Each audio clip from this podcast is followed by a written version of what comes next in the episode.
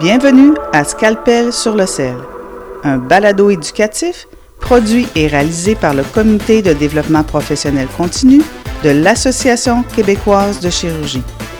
Visitez notre site web à w w w point chirurgie québec point c a.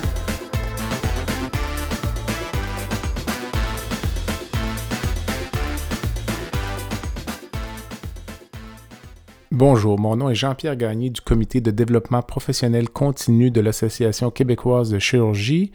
Bienvenue à cet épisode du balado de D P C intitulé « Scalpel sur le sel ». Mon invité cette semaine, docteur Claude Thibault, chirurgien colorectal au C H U de Québec, Université Laval.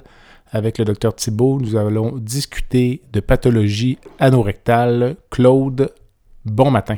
Bon matin Jean-Pierre, merci de l'invitation. Merci à toi. Ça a pris un certain moment avant qu'on puisse euh, trouver une fenêtre pour cet entretien qui sera fort intéressant. On va donc discuter de pathologie anorectale et j'aimerais dans un premier temps que tu me parles de la thrombose hémorroïdaire. Le défi ici est de nous parler de cette pathologie sans aucune image puisque tes présentations sont en général euh, fort bien imagées.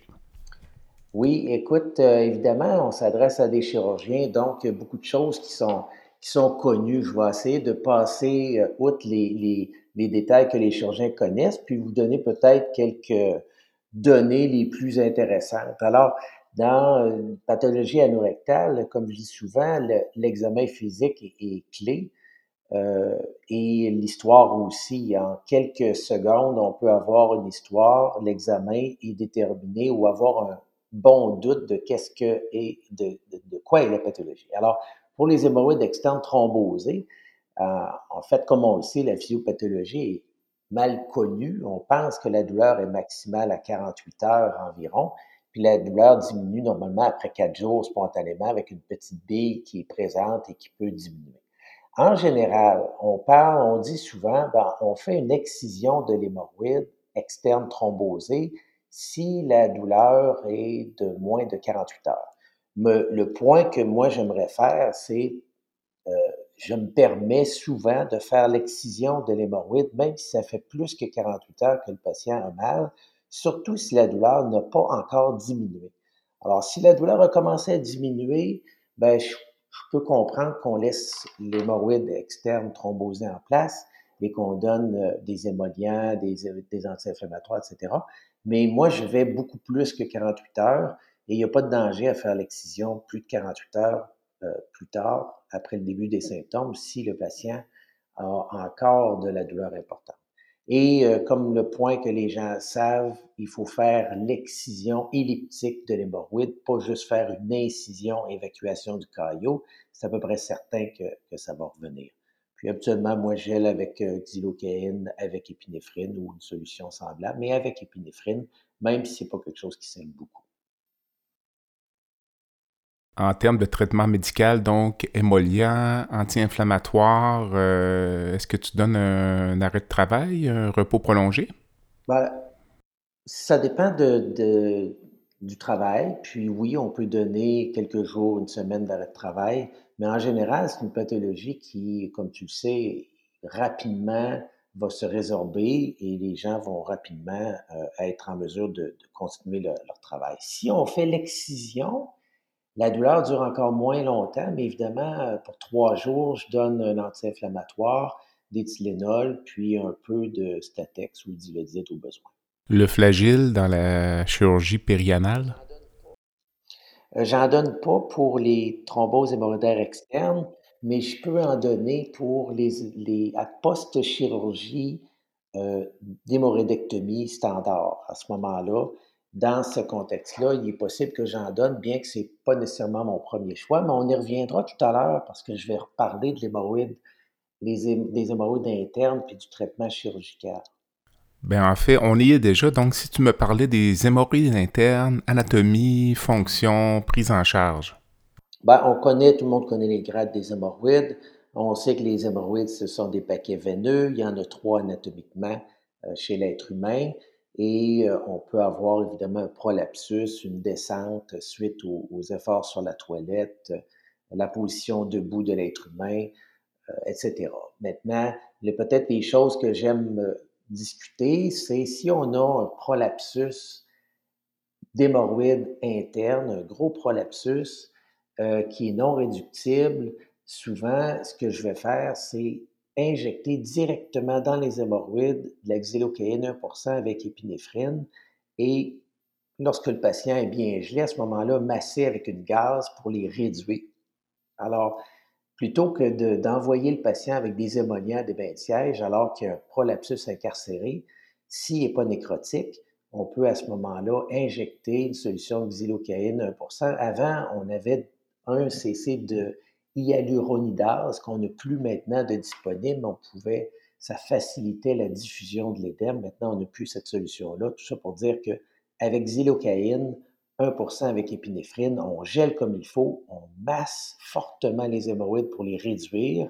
Le patient va être beaucoup plus confortable et là, on y va avec pintiège, émollient, et cetera. La place de l'hémorroïdectomie chirurgicale chez un patient avec un prolapsus hémorroïdaire incarcéré? Ben, en fait, s'il y a de la nécrose, ben à ce moment-là, c'est un petit peu plus gênant de faire une réduction parce qu'évidemment, euh, il, il risque d'avoir un état septique, une septicémie qui, qui se, se propage. Maintenant, je dois dire qu'une hémorroïdectomie en urgence dans les vingt-cinq dernières années, je crois en avoir fait deux fois, alors peut-être trois. Donc, c'est relativement rare et la plupart du temps, on peut y aller de façon conservative, conservative et puis euh, faire une ligature d'hémorroïdes une fois la réduction faite, attendre quelques semaines et pouvoir faire à ce moment-là une ligature d'hémorroïdes ou une hémorroïdectomie si on se rend compte que les hémorroïdes sont de grade quatre. Si on revenait au traitement des hémorroïdes par grade, euh, peut-être, euh, Claude, en commençant par les hémorroïdes de grade un, ton traitement, ce serait quoi? Euh, souvent, ce que je vais dire, c'est que les grades un, deux, trois, on peut faire des ligatures hémorroïdaires. Puis les grades quatre, euh, on fait une hémorroïdectomie standard. Personnellement, moi, je fais des hémorroïdectomies standards. Je n'utilise pas les différents appareils ou les différentes techniques euh, qui ont... qui ont vu le jour là, dans les dernières années. Je pense que la technique chirurgicale standard est encore très efficace. Euh, peut-être cause un petit peu plus de, de douleur sur le coup, mais par la suite, euh, je pense que le résultat est plus efficace, puis ça permet souvent d'enlever les hémorroïdes externes ou les marisques associés. J'utilise une technique de Ferguson modifiée en refermant complètement la muqueuse et la peau, personnellement, au niveau des trois paquets hémorroïdaires. Les hémorroïdes de grade un que tu vois la première fois, as-tu tendance à mettre des ligatures ou tu tentes quand même un traitement médical? Je le recommande toujours. Je le recommande toujours, euh, ben, traitement médical standard. Euh, et puis, je, je fais l'anuscopie, puis évidemment la coloscopie si c'est indiqué, et la ligature, je, je, vais, je vais faire une anuscopie pour vérifier, parce que des fois, ils nous disent que c'est grade un, puis finalement, on se rend compte à l'anuscopie qu'on a des bonnes hémorroïdes qui seraient ligaturables. Donc, à ce moment-là, je vais faire l'anuscopie puis les ligaturer au besoin. Si le patient me dit que ça saigne souvent, c'est sûr que si le patient, euh, j'ai pas d'indication formelle, mais si le patient me dit que ça saigne au moins une fois par semaine, ben, je pense que ça vaut la peine d'aller faire une anuscopie et possiblement une ligature si on voit des hémorroïdes. Ce n'est pas toujours facile de différencier un prolapsus hémorroïdaire d'un prolapsus rectal. Alors, euh, quels sont tes trucs pour euh, faire le diagnostic, puis euh, éventuellement éviter de mettre des ligatures sur un prolapsus rectal pendant quelques mois avant de se rendre compte qu'on a le mauvais diagnostic? Oui, tu as raison, Jean-Pierre. euh, évidemment, si le patient nous... Des fois, c'est évident, puis il nous dit, bien, le rectum sort, puis il faut leur demander, mais je, je leur fais faire, si j'ai un doute, un examen sur la toilette. Alors, je leur fais faire un examen sur la toilette, je les fais forcer, et puis je, je vais voir à la, dans la toilette, je les fais se soulever du siège et je regarde. Évidemment, si on a les replis circonférentiels, ça nous laisse suspecter un prolapsus rectal complet. Puis, si on a des replis radiaires, bien, on suspecte davantage un prolapsus hémorroïdaire. Et euh, il y a différentes modalités euh, pour vérifier s'il n'y a pas un prolapsus rectal occulte, euh, la défécographie et même la défécographie avec I R M euh, qu'on, qui est maintenant disponible là, justement à Québec, à l'hôpital Saint-François d'Assise. On va passer au sujet des fissures anales. Que Claude, en commençant peut-être par la physiopathologie. Ben, euh, comme, comme vous le savez, la fissure anale, on croit que la physiopathologie passe par une hypertonicité du sphincter interne. Et c'est pour ça qu'on voit ce problème-là chez les jeunes. En présence de selles parfois un peu plus dures, à ce moment-là, avec l'hypertonicité du sphincter, et on sait que la vascularisation en postérieur principalement est un petit peu moins importante au niveau des capillaires puisque la vascularisation vient en latéral. Et donc, on pense que c'est pour ça que ça fissure au niveau en postérieur. Euh, donc, euh, les gens connaissent bien ça, pathologie qu'on voit chez les jeunes, principalement en postérieur, et fait que les chirurgiens connaissent bien. Si la fissure n'est pas en postérieur ni en intérieur, ben à ce moment-là, il faut passer à d'autres pathologies sous-jacentes, maladies de Crohn euh, ou des pathologies beaucoup plus rares comme euh, chancre syphilitique, euh, la tuberculose, une leucémie, et cetera. Les traumatismes aussi font partie des fissures anales qu'on peut euh, voir, visualiser.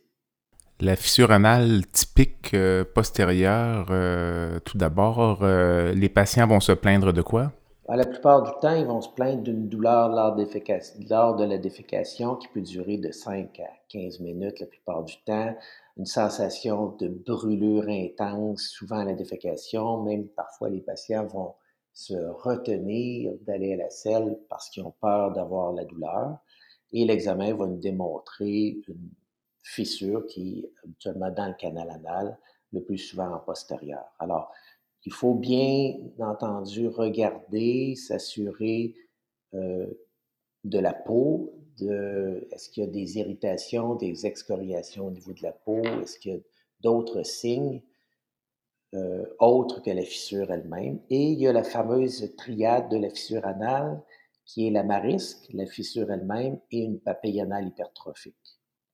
J'imagine que tu vois régulièrement en clinique des patients qui viennent pour euh, marisque ou hémorroïdes et en fait, euh, la lésion dont ils se plaignent est euh, l'extrémité distale de la fissure anale.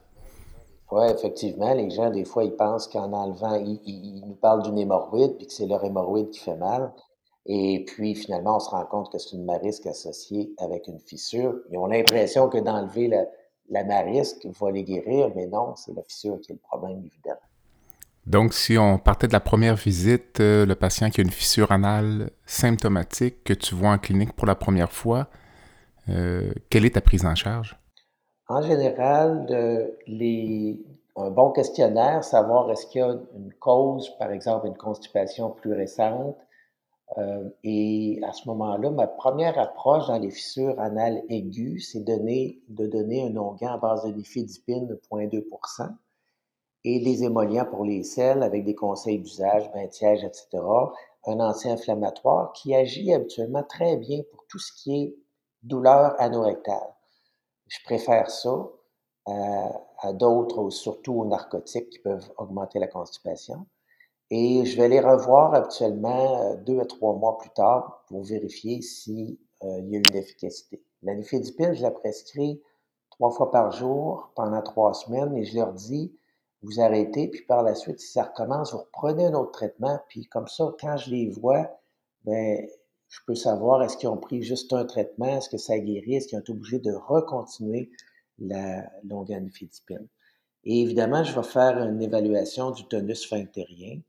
Et si jamais, effectivement, on voit que c'est une fissure anale qui est là depuis plus de quatre à six mois et qui ne répond pas au traitement médical, je vais souvent leur proposer à ce moment-là une sphinctérotomie, euh, sphinctérotomie latérale interne si c'est une personne jeune euh, et qu'on a vraiment une hypertonicité. Si c'est une personne dont le tonus est limite, on peut injecter du Botox, vingt unités en inter-sphinctérien, en latéral, droit et gauche. Et à ce moment-là, on a un certain résultat qui est, selon moi, comparable à l'inifédipine, mais qui n'est pas éternel non plus. Alors, ça peut durer huit, dix, douze semaines, mais parfois, ça revient si les gens continuent d'avoir les, leur problème principal, qui est souvent la constipation. Euh, une autre chose qui peut être faite et qui, que j'ai faite quelques fois, chez les gens qui ont un mauvais tonus sphinctérien et la fissure qui récidive tout le temps malgré qu'ils ne sont pas constipés, c'est de faire un, un petit lambeau cutané. Alors malheureusement, vous n'avez pas les, les photos, mais on peut faire un petit lambeau cutané, soit losangique ou en forme de, de maison, en postérieur. On prend la peau et on la glisse sur la fissure et euh, à ce moment-là, suturer avec euh, un, un fil résorbable. Et on a quand même de bons résultats avec cette technique-là. Ce lambeau-là, tu l'associes à la sphinctérotomie ou c'est comme traitement seul? Traitement seul, parce qu'à ce moment-là, je ne veux pas faire de sphinctérotomie, évidemment, si le sphincter, okay. Le tonus n'est pas excellent. Pour l'onguent de nifédipine, euh, quelles sont tes recommandations euh, en termes de fréquence, d'application? Est-ce qu'on en applique également dans le canal anal ou seulement à l'extérieur? Moi, je le recommande de la grosseur d'un, d'un petit pois vert et je le recommande de l'insérer le, le bout du doigt euh, au niveau de, de l'anus après la douche ou le bain. Et je le, ne le recommande pas d'entrer le doigt dans le canal anal, mais bien juste à, à peine la pointe du doigt. Et, et évidemment, quand les fesses se, se, se recollent, ben, l'onguent se distribue de façon homogène, de façon circonférentielle. Est-ce qu'il y a des patients chez qui tu proposes d'emblée une sphinctérotomie latérale interne ou bien tu proposes toujours un traitement médical euh, lors de la première visite? En fait, ce qui arrive, c'est que euh, parfois, les patients qui viennent me voir, que ça fait plus de six mois, un an qu'ils ont leur fissure de façon intermittente, souvent, ils ont déjà tout essayé. Et à ce moment-là, oui, je vais les céduler ou je vais leur prévoir leur intervention chirurgicale en leur expliquant très bien, mais je vais souvent, si l'on peut essayer, leur prescrire en attendant leur date d'opération un onguent nifédipine pour voir si ça ne fera pas effet. Puis je leur dis, si jamais ça disparaît, quand ils vous appelleront pour votre opération, bien, vous direz que la fissure est guérie. Si tu me parlais un peu de la technique de la sphinctérotomie, c'est peut-être euh, un peu difficile à décrire euh, en balado, euh, mais disons la localisation de l'incision et euh, les collègues se questionnent souvent sur la longueur de la sphinctérotomie par rapport à la longueur de la fissure, la ligne dentelée, euh, tous ces détails-là. Ben, moi, je fais une, une technique euh, ouverte. Il y a deux techniques, la technique fermée, la technique ouverte. Euh, j'utilise l'écarteur de Pratt pour bien tendre le sphincter, puis à ce moment-là, on est capable de palper la ligne intersphinctérienne qui s'appelle la ligne de Hilton. On est capable de la palper facilement. Je fais une incision circonférentielle, toute petite, et avec une pince mosquito, je dissèque le sphincter interne jusqu'à la ligne dentelée, et je sectionne le sphincter interne jusqu'à la ligne dentelée habituellement, ce qui représente Euh, environ soixante-quinze pour cent du sphincter interne. Euh, donc, euh, à, ce, qui est, ce qui est, je pense, le plus important, c'est de bien tendre le sphincter interne avec un écarteur pour être capable de palper justement l'interface entre le sphincter externe et le sphincter interne. Certains chirurgiens font la sphinctérotomie de la longueur de la fissure, mais toi, tu remontes toujours à la ligne dentelée. C'est bien ça? Exact. Pour ce qui est des risques d'incontinence euh, que l'on craint tous, euh, qu'est-ce que tu dis aux patients en termes de risques, de fréquence, du caractère euh, temporaire ou permanent de cette complication? Oui, tu as raison. Écoute, le choix du patient est, est très important. Alors, patient jeune avec un excellent tonus, euh, qu'on est certain qu'il n'y a pas d'autres pathologies comme une maladie de Crohn, à ce moment-là, je leur dis que ça se peut qu'au début, il y ait une incontinence partielle, euh, perte de sel lors de, de gaz, par exemple de flatulence. Et ça, ça dure environ deux semaines. Je leur dis qu'il y a un faible risque d'incontinence à long terme, mais que ce risque-là est faible. Mais le risque de, de perte au début est, est non négligeable et les, plusieurs patients expérimentent ce problème-là, mais c'est vraiment temporaire. Donc, ce qui est le plus important, c'est le choix du patient, être certain que vraiment c'est un patient qui a un tonus sphinctérien augmenté. La récidive de fissure anale suite à une sphinctérotomie, est-ce que tu vois ça souvent? Puis, euh, quelle est ta prise en charge? Euh, écoute, si euh, on a environ quatre-vingt-dix pour cent de succès avec la sphinctérotomie latérale interne. S'il y a récidive, on peut refaire une sphinctérotomie latérale interne de l'autre côté. Alors, j'ai fait quelques fois seulement une sphinctérotomie latérale interne, contralatérale, dans les cas où vraiment le tonus sphinctérien restait encore augmenté avec une récidive de fissure puis un bon contrôle de la consistance des selles. Mais je dois dire que euh, c'est quand même rare qu'on a ce problème-là, mais oui, on peut faire une sphinctérotomie de l'autre côté. On va changer de sujet pour aborder les abcès périanaux. Dans un premier temps, si on parlait, Claude, de la cause des abcès périanaux.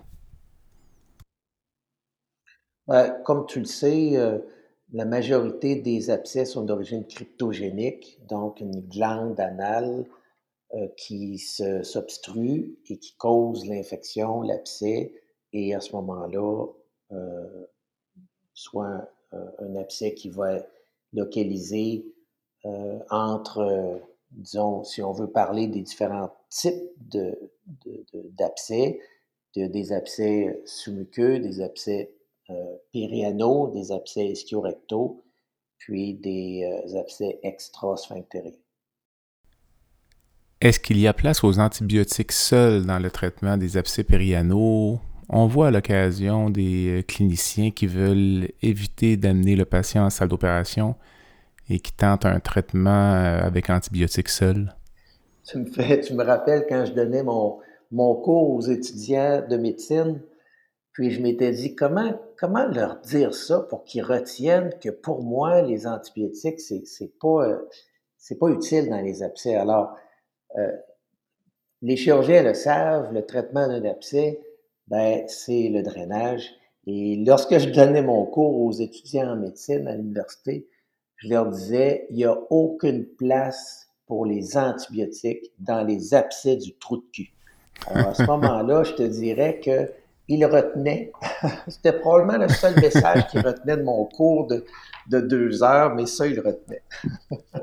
Alors, ce sera un des messages clés de ta présentation, Claude. Les abcès pourraient faire l'objet d'un épisode en soi, mais... Euh... Au point de vue de la prise en charge, du drainage, as-tu une préférence pour le drainage sous anesthésie locale, au bloc opératoire? Aimes-tu faire des choses plus complexes, explorer l'abcès, peut-être éventuellement rechercher l'orifice interne lorsque c'est possible? Bien, il y a peut-être un message que je veux passer, et je pense que c'est le message, un des messages les plus importants. C'est que lorsqu'on a un abcès, quel qu'il soit, et qu'il n'y a pas d'évidence de maladie de Crohn, qu'on a l'impression que c'est un abcès cryptogénique, à mon avis, lorsqu'on fait le drainage initial, on ne fait que le drainage. Et à mon avis, on ne doit pas rechercher l'orifice interne et surtout pas mettre de séton si c'est un abcès qui a l'air simple, qui n'a pas de maladie sous-jacente comme une maladie de Crohn. Parce qu'il y a au-delà de soixante-six pour cent des chances qu'après drainage adéquat, la, l'abcès guérisse complètement. Mais si on met un séton, c'est dommage, mais c'est cent pour cent de chance d'avoir une fistule. Et à ce moment-là, le traitement devient beaucoup plus difficile. Alors personnellement, je fais des trous assez larges pour avoir un bon drainage. Personnellement aussi, j'aime bien faire le drainage à l'urgence lorsque c'est possible. Et c'est une question de disponibilité souvent du bloc opératoire. Si on avait le bloc opératoire disponible facilement, ben on pourrait à ce moment-là les, les monter puis les faire, mais ce qui n'est pas le cas. Alors pour euh, une pathologie qui est relativement simple, si le patient comprend bien, puis qu'on peut le geler à l'urgence, personnellement, moi je vais les geler, même les abcès ischio-rectaux. C'est sûr que si on ne voit pas l'abcès, qu'on suspecte un abcès, on va monter le patient au bloc opératoire, ou si on a l'impression qu'on a un abcès en fer à cheval, bien, on va monter le patient au bloc opératoire. Et ce que je dis souvent, c'est si vous faites un drainage à l'urgence, faites quand même un bon orifice et surtout, n'hésitez pas à utiliser beaucoup, beaucoup de xylocaïne. Il faut geler comme il faut les patients, faire le drainage et je n'explore pas les plaies dans ce temps-là, mais je m'assure que j'ai obtenu du pus, du pus, mais je n'explore pas les, les plaies parce qu'on fait trop mal aux patients. Et je fais un bon orifice et je revois le patient une semaine après pour m'assurer que l'orifice reste ouvert et parfois, ça m'est arrivé de regeler le patient pour redrainer l'abcès parce que l'orifice s'était refermé trop vite. Et si je vais au bloc opératoire faire un drainage d'abcès, encore une fois, je m'organise pour être certain que je peux entrer mon index dans la plaie, briser toutes les logettes et m'assurer que l'abcès ne va pas en antérieur ou en postérieur ou n'est pas un abcès en fer à cheval. Un bon drainage, je ne recherche pas l'orifice interne et je revois le patient euh, euh, si mon drainage a été fait adéquatement, je revois le patient trois à quatre semaines plus tard. Si c'est un drainage à l'urgence, surtout si ça a été fait par le résident et que j'ai j'ai pas vu la plaie, j'ai pas vu le patient, je vais revoir le patient une semaine plus tard. Est-ce que tu laisses une mèche? Ah, bonne question. Alors ça aussi, jamais je ne mets de mèche personnellement. Alors, si le trou est assez grand, à ce moment-là, pas besoin de mettre de mèche. Ça va se drainer tout seul. Et de mettre une mèche, ça, ça veut dire que le patient doit aller au C L S C, faire changer la mèche, douleur, et risque d'avoir une mèche qui reste dans la plaie. Le patient dit, ben, je pense qu'elle est tombée, puis on en remet une autre, puis oups, il se ramasse avec une, une mèche qui reste dans la plaie et qui fait en sorte que l'abcès ou la, ne guérit jamais. Le patient a eu un drainage, tu le revois.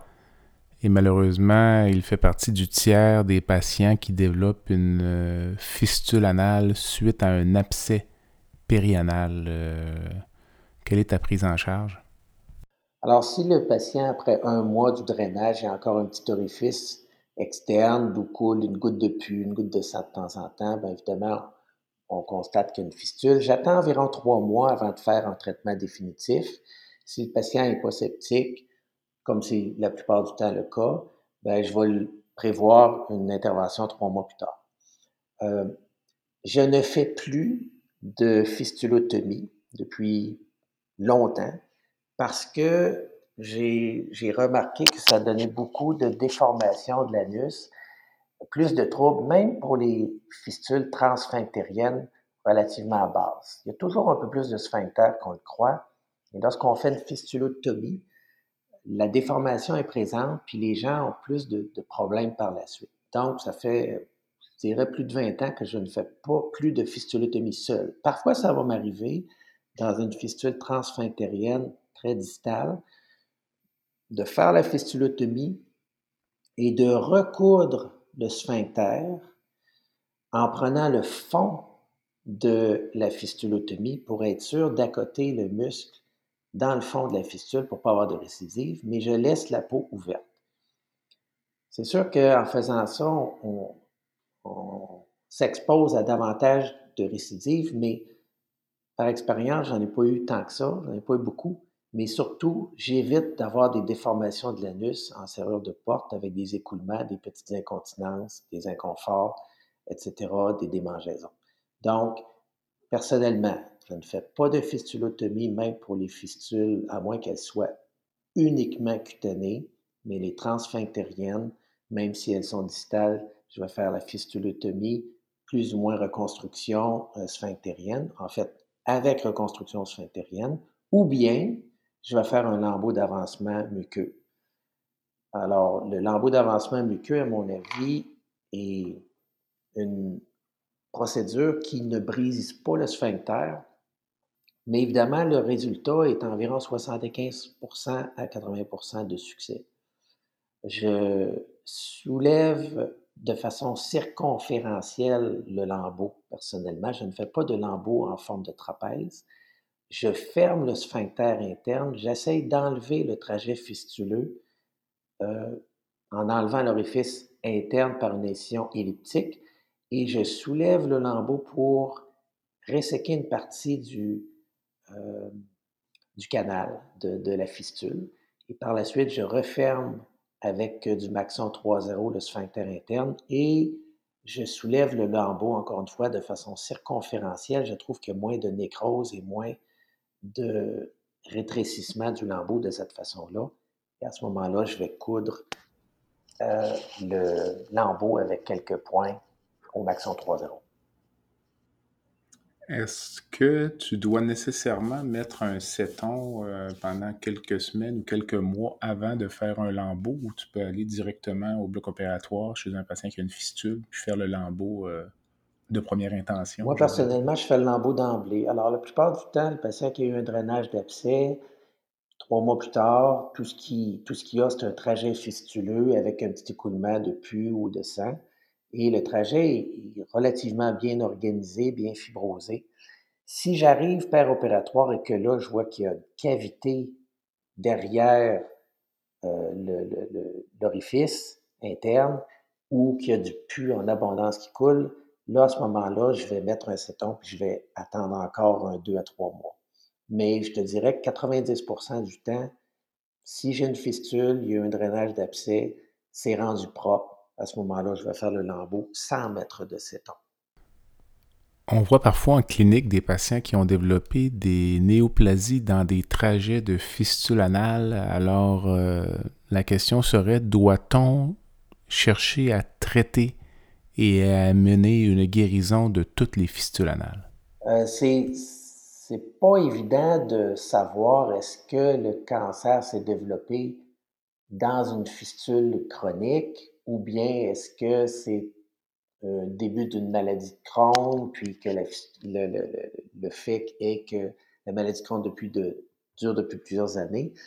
Alors, mais d'un autre côté, lorsqu'on a une fistule anale, la majorité des gens sont assez symptomatiques pour euh, qu'on suggère une intervention chirurgicale. La majorité du temps, c'est assez incommodant, assez désagréable pour le patient, que la majorité vont vouloir avoir une intervention chirurgicale, vont vouloir qu'on règle le problème. Avant d'aller à la pause, Claude, aurais-tu autre chose à dire sur les fistules anales? Bien, écoute, peut-être un point, je pense qu'on fait de plus en plus de résonance magnétique dans les fistules anales. Et je ne sais pas d'où ça vient et pourquoi qu'on fait ça, parce que personnellement, je trouve que ça m'aide très, très rarement. Une fistule anale, je pense que ça se constate et ça se euh, voit péropératoire avec soit l'injection de peroxyde, que euh, personnellement je, je préfère comme modalité, ou encore avec les sondes lacrymales, et la résonance magnétique m'a rarement aidé. Dans les cas de fistules très complexes en présence d'une maladie de Crohn, puis qu'on suspecte peut-être une fistule avec un trajet haut ou encore un abcès en fer à cheval, une fistule en fer à cheval, bien peut-être qu'on pourrait utiliser la résonance, mais je trouve qu'il s'en fait beaucoup, puis je ne sais pas qu'est-ce qu'on, qu'est-ce qu'on traite ou qu'est-ce qu'on veut voir avec ça. Donc, personnellement, la résonance magnétique, je n'en fais que très, très rarement dans les cas exceptionnels, par exemple de maladie de Crohn avec des fistules complexes. Et sinon, je fais une bonne exploration au bloc opératoire avec injection de peroxyde, par exemple, et recherche du, de l'orifice interne. Alors, encore une fois, il faut trouver l'orifice interne pour être en mesure de traiter adéquatement une fistule anale. On prend une courte pause et on revient avec docteur Claude Thibault, qui est chirurgien colorectal au C H U de Québec, Université Laval. Le balado se poursuit dans quelques instants. Le contenu de Scalpel sur le sel est présenté à des fins éducatives. Nous n'offrons pas de conseils spécifiques aux patients. Nous vous encourageons à contacter votre médecin.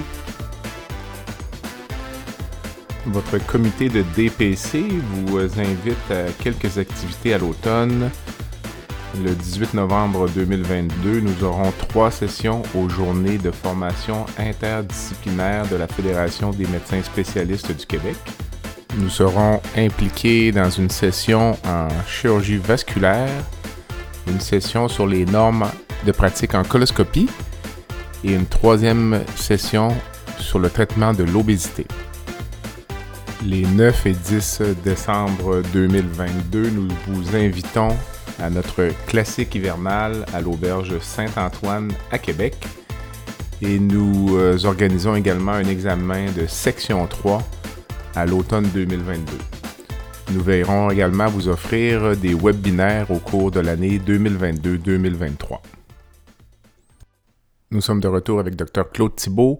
Claude, euh, on va débuter la deuxième partie en parlant de prurite anale, donc euh, prise en charge, diagnostic. Euh, on t'écoute. Oui, écoute, prurite anale, euh, la hantise de beaucoup de chirurgiens.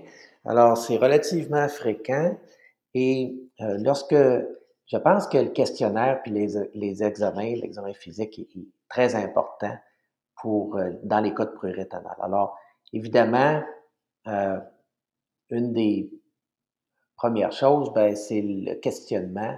Alors, il faut savoir depuis quand ça dure, il faut euh, euh, surtout savoir. Moi, une des choses que je leur demande souvent, c'est « Avez-vous l'impression que vous souillez vos sous-vêtements?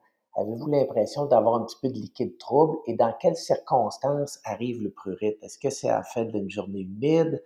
Euh, est-ce que c'est lorsqu'ils ont travaillé toute la journée? Quel travail ils font? » Alors, j'ai eu des patients qui étaient... Euh, un patient qui, je me rappelle, était facteur. Et à ce moment-là, lui, c'était à la fin de la journée ou même durant la journée, l'été chaude, ou qu'il y avait du prurite de façon importante. Alors, le, le prurite peut être primaire, c'est-à-dire idiopathique, ou peut être secondaire, secondaire à des allergies, des maladies dermatologiques, une infection, une inflammation, des pathologies gynécologiques, peut être secondaire à un problème psychologique ou secondaire aux pathologies anorectales. Donc, la première chose à éliminer, c'est une pathologie anorectale qui pourrait occasionner le, le prurite anal. Et là, on parle d'hémorroïdes, marisques, fissures, fistules, hydradénite, proctite, prolapsus rectal ou même néoplasie. Donc, des choses qui sont facilement évaluables. Et... Euh, Encore une fois, ce que je fais, c'est que je questionne le patient comme il faut, à savoir est-ce qu'il y a une cause, soit primaire ou secondaire, que je peux identifier. Et lorsque je fais l'examen du patient, je ne fais pas changer le patient avant. Je veux voir. Et souvent, on a des surprises. On voit dans les sous-vêtements ou dans les fesses un petit souillage, des petites particules de sel, des excoriations. Et à ce moment-là, on peut apprécier si le patient a une incontinence partielle, qui est souvent le cas euh, ou la cause des démangeaisons. Donc, euh, c'est euh, le questionnaire puis l'examen vont être très, très importants dans ce contexte-là. Puis par la suite, bien, selon ce que je vais retrouver, bien, on pourra faire une investigation, anuscopie, coloscopie longue, euh, des prélèvements cutanés, euh, et cetera. Euh, des biopsies cutanées au besoin. Et ça va nous permettre d'identifier euh, la cause. Maintenant, il y a peut-être quatre-vingts pour cent, quatre-vingt-dix pour cent du temps où on n'a pas de cause franche. Et c'est à ce moment-là que je vais donner des recommandations aux patients. Euh, par exemple, nettoyer avec des serviettes humides pour bébé, ne pas frotter ou ne pas gratter. Euh, je vais leur dire... Euh, de prendre une douche après aller être allé à la selle lorsque c'est possible, ou encore les serviettes humides. Euh, je vais euh, parfois prescrire du métamucil qui peut changer la consistance et l'acidité des selles et diminuer le prurite. Euh, les, utiliser du savon pour bébé, Dove pour bébé ou bébé-zone pour se laver autour de l'anus pour ne pas s'irriter et faire attention de ne pas gratter outre mesure, pour ne pas s'irriter davantage. Je vais prescrire souvent un onguent qui s'appelle Viaderme cassé, qui contient un anti-inflammatoire, donc un, un, un stéroïde, qui contient un antifongique et un antibactérien. Alors, les trois sont regroupés. Et je leur prescris ça pour une semaine ou deux et je vois un peu si ça a été efficace. Si j'ai l'impression que c'est une irritation, je vais leur prescrire aussi parfois un onguent barrière pour protéger la peau, ou j'ai une petite recette d'onguent au, au sulcrate euh, qui permet de protéger la peau et qui est moins collant que du désitin ou euh, les crèmes pour les fesses de bébé qui, euh, à base de zinc. Quelle est ta prise en charge du patient qui a un prurit anal réfractaire, euh, le patient qui a essayé tous les trucs, euh, tous les traitements onguants euh, dont tu viens de faire euh, mention? Ben, si jamais, là, effectivement, on n'a rien, euh, il y a l'injection de bleu de méthylène qui peut être faite, euh, et souvent on va y aller par cadran. On peut y aller la moitié, puis vérifier, voir, puis ou par euh, un quart, euh, retourner, réinjecter par la suite. Et puis, on peut injecter de façon circonférentielle du bleu de méthylène avec des résultats qui peuvent être intéressants. Euh, je n'ai pas beaucoup de patients qui ont, chez qui j'ai fait cette procédure-là, mais euh, oui, ça peut, ça peut aider à détruire les terminaisons nerveuses, puis à ce moment-là, à diminuer les démangeaisons. On va maintenant parler de la prise en charge des condylomes périanaux. Euh, lorsqu'il y a des condylomes, évidemment, ben, on fait un questionnaire et euh, je leur demande s'ils ont été vaccinés. Alors, je fais vacciner tous les patients qui ont des condylomes euh, parce que même si les condylomes sont présents, on note une légère diminution des récidives euh, par la suite. Et lorsqu'il y a très peu de condylomes, euh, moi, je vais les traiter à l'acide trichloroacétique et je vais m'assurer, comme vous le savez, qu'il n'y en a pas dans le canal anal par une anuscopie, pour être certain que ça ne récidive pas rapidement. Et je vais voir les patients aux, aux deux à quatre semaines pour retraiter à l'acide trichloroacétique jusqu'à, temps, jusqu'à disparition. Si j'ai vraiment une maladie très importante, euh, je, je vais les amener au bloc opératoire. Euh, je vais, à ce moment-là, euh, geler la peau pour les faire aussi se soulever et, et pouvoir les resséquer à l'aide de l'électrocutter. Je vais mettre de l'onguent Flamazine la plupart du temps après et je vais aviser les patients que la douleur va être présente pour quelques, quelques jours, même une, une à deux semaines. Euh, j'ai aussi utilisé les Micimodes avec euh, des résultats intéressants, sauf que les patients ont plus de douleur parce que ça donne une irritation circonférentielle et une brûlure importante. Euh, donc, euh, euh, il faut vraiment qu'il y en ait de façon circonférentielle, qu'il n'y en ait pas trop. C'est efficace, mais il faut prévenir les patients que ça va leur donner une irritation importante puis des douleurs importantes. Le patient qui est traité donc en clinique externe avec acide trichloroacétique, tu n'auras pas de prélèvement biopsique, si je comprends bien, donc ce n'est pas important à ce stade pour toi? Euh, souvent, les patients nous sont envoyés pour la raison de condylome directement, mais effectivement, euh, si jamais j'ai un doute, ben je vais faire un prélèvement, mais la majorité du temps, on n'a pas de doute, puis les patients nous disent qu'ils l'ont déjà eu auparavant ou quand ils étaient plus jeunes, donc euh, je ne ferai pas nécessairement de prélèvement si j'en vois que l'allure est typique. Tu suis les patients combien de temps après le traitement, une fois que tu as obtenu une rémission clinique complète? Une fois que j'ai la guérison, je leur dis de revenir me voir s'ils ont des doutes, parce que sinon, euh, on, on aurait de la difficulté à tous les voir.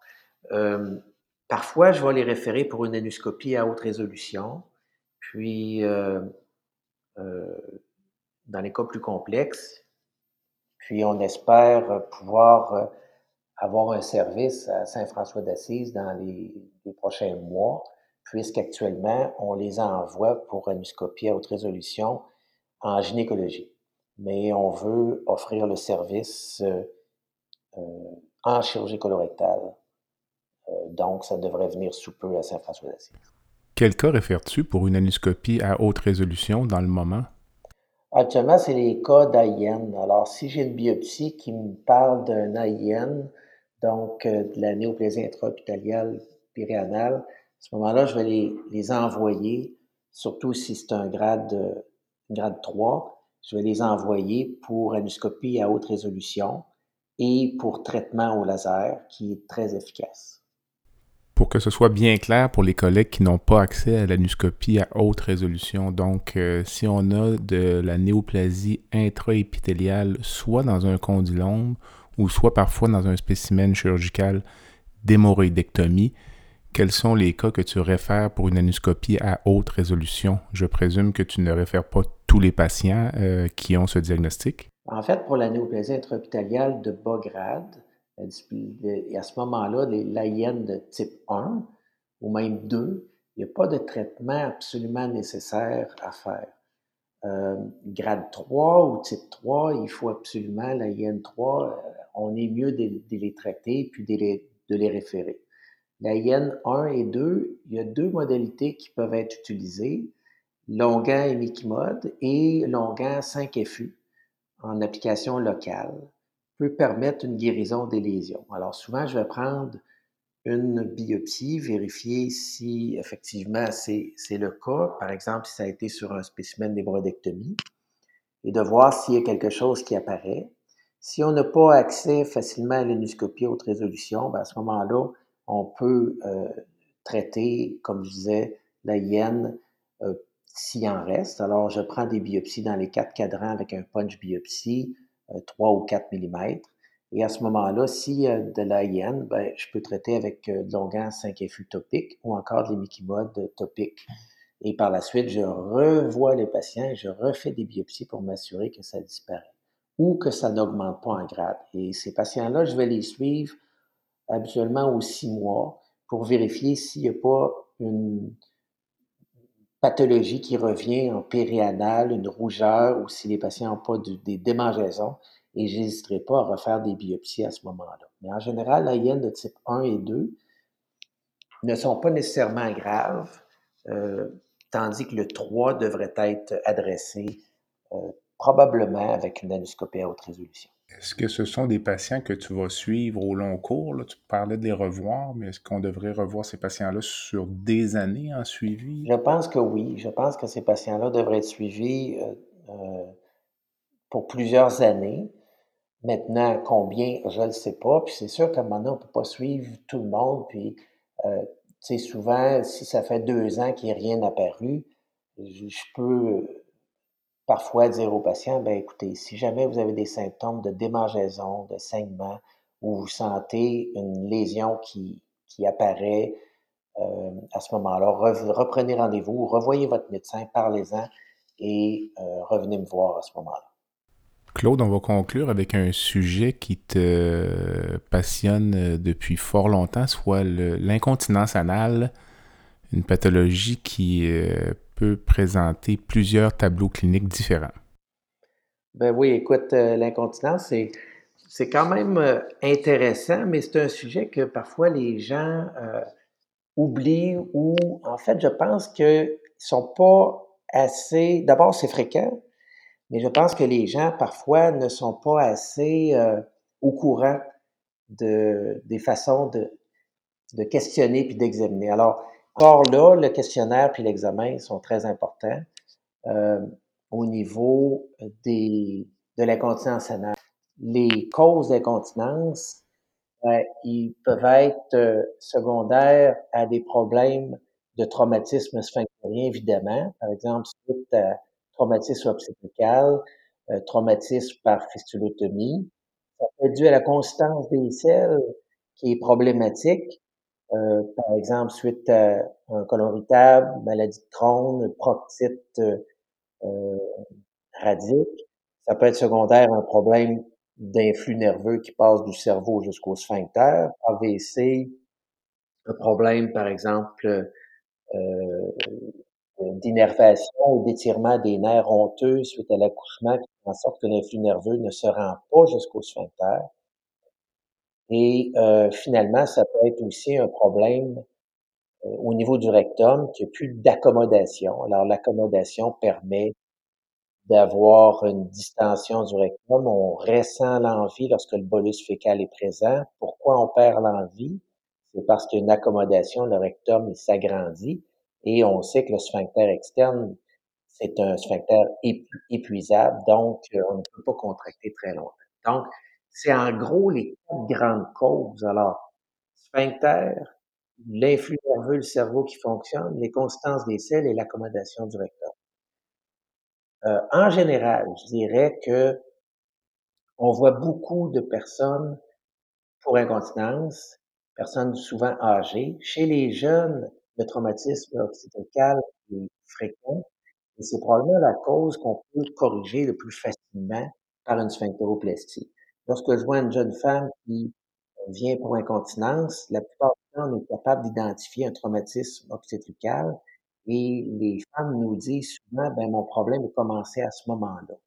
Parfois, ça s'est empiré dans les années suivantes, mais le début est souvent là. Et l'examen physique va être parlant parce que au toucher rectal, on va voir qu'il y a une contraction volontaire adéquate, mais qu'il n'y a pas de contraction en antérieur. Puis à l'examen bimanuel, ben, on a un corps périnéal qui mesure à peine, à peine quelques millimètres.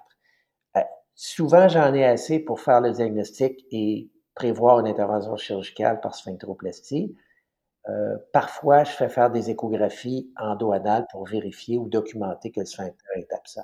Chez la personne âgée, ce qui est probablement le plus fréquent, le questionnaire, l'examen, très important de nouveau, et euh, vérifier un petit peu la consistance des selles, vérifier si le, les gens euh, sont capables de contracter leur sphincter, vérifier s'il n'y a pas des pathologies sous-jacentes, comme par exemple diverticulose colique, côlon irritable.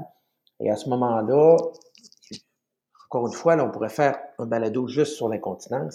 Et disons qu'on fait le questionnaire en examen rapide et puis on va examiner les patients. Les personnes âgées, parfois, ils ont perdu la capacité de contracter leur sphincter, mais en quelques mots, leur expliquant de contracter comme s'ils allaient, euh, comme s'ils arrêtaient d'uriner, on peut récupérer une certaine fonction sphinctérienne. Les gens utilisent parfois les muscles accessoires, les fesses, les muscles du abdominaux, mais sont capables de contracter le sphincter lorsqu'on leur explique comment faire. Tout ça pour dire que je vais envoyer quelques patients en physiothé- physiothérapie anorectale pour rééducation périnéale dans ces cas-là où j'ai l'impression que c'est vraiment le sphincter qui est présent, qui contracte, mais les gens sont plus capables de contracter adéquatement. Mais il faut bien préciser aux patients que des frais si les, leurs assurances ne couvrent pas la, la physiothérapie. Euh, parfois, juste quelques séances peut être suffisant pour les rééduquer. Alors, si donc c'est un problème sphinctérien, on peut y aller euh, avec une sphinctéroplastie pour les gens chez qui il y a vraiment eu un traumatisme sphinctérien. S'il n'y a pas de traumatisme sphinctérien, mais que les gens ont difficulté à contracter, on peut y aller avec la physiothérapie. Si c'est un problème de consistance des selles, ben, on peut aller avec du métamucil euh, dans peu d'eau ou encore dans du yogourt, de la compote de pommes pour augmenter le calibre des selles puis être capable de, de les retenir plus facilement. Si euh, c'est un problème de rétention des selles, euh, à ce moment-là, on peut y aller avec une vidange par suppositoire de glycérine. Euh, si c'est un problème Euh, nerveux, ben là, c'est plus compliqué. Si l'influx nerveux ne passe pas et qu'il n'y a aucune contraction volontaire, ben on peut y aller aussi avec un horaire de défécation, tenter de, d'avoir une défécation, absolument, je le suggère après déjeuner. Toujours aller s'asseoir sur la toilette, rester là deux minutes, il y a quelque chose où il n'y a rien, puis ils peuvent utiliser des suppositoires de glycérine pour vider l'ampoule rectale dans ces cas-là. Donc, tout ça pour dire que la majorité du temps dans l'incontinence, principalement chez la personne âgée, il n'y a pas de chirurgie possible. La physiothérapie, des conseils pour la consistance des selles et puis pour euh, l'horaire de défécation peuvent être euh, suffisants. Parfois, je leur dis même d'utiliser de l'imodium lors des déplacements pour éviter les, les, les pertes. On pourra en parler longuement. Euh, en gros, ben, c'est, c'est un peu les, les généralités, si je, si je peux dire, si je peux me permettre, là, de l'incontinence anale, mais évidemment, on pourra en parler euh, plus amplement. Merci, Claude. Euh, en conclusion, aurais-tu quelques messages clés à laisser à nos collègues chirurgiens qui ont écouté euh, ton entrevue aujourd'hui? Ben oui, si on regarde ça euh, au point de vue des abcès principalement, là, j'aime bien répéter euh, de faire des, des bons orifices de drainage des abcès, de ne pas chercher l'orifice interne lors du premier épisode et de ne pas mettre de mèche à l'intérieur des plaies, puis de revoir les patients pour vérifier que tout guérit comme il faut. Donc, ça, c'est, c'est très important. Ensuite, pas de place pour les antibiotiques dans les abcès. Finalement, pour ce qui est du, par exemple, du prurite anal, euh, le questionnaire et les, l'examen est prioritaire et nous permet justement d'avoir une bonne idée du diagnostic. La même chose pour l'incontinence anale. Prenez le temps de questionner, d'examiner les patients. Et s'il vous manque du temps, revoyez les patients par la suite pour vraiment faire un questionnaire complet pour vérifier les circonstances de, de l'incontinence. Claude, merci. Ça fait un tour d'horizon assez complet des pathologies anorectales. Comme on en a fait mention durant l'entrevue, chacun des sujets euh, discutés aujourd'hui aurait pu faire l'objet d'un épisode euh, séparé, mais je pense que ça fait un excellent tour d'horizon. Alors, euh, encore une fois, Claude, merci pour ton expertise. Merci beaucoup, Jean-Pierre, puis au plaisir. Ce fut vraiment très agréable. Merci, à bientôt.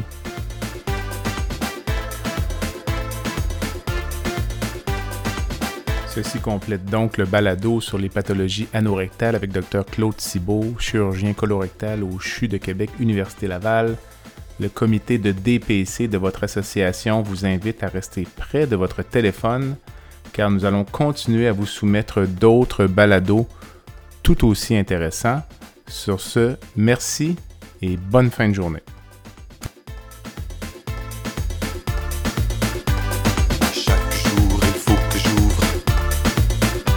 Et je recours. Moi des fenêtres j'en vois pas. J'ai des artères plein les bras. J'ai fait renaître mis en état. Sur terre y'en a pas deux comme moi. Je voulais avoir la gloire. Je l'ai eu dans le bloc opératoire. Je voulais avoir la gloire. Je l'ai eu dans le bloc opératoire. Oui, je brandis mon bébé. Oui, je brandis mon bistouri, oui, je brandis mon bistouri, oui, je brandis mon bistouri. Je voulais avoir la gloire. Je l'ai eu dans le bloc opératoire. Je voulais avoir la gloire. Je l'ai eu dans le bloc opératoire.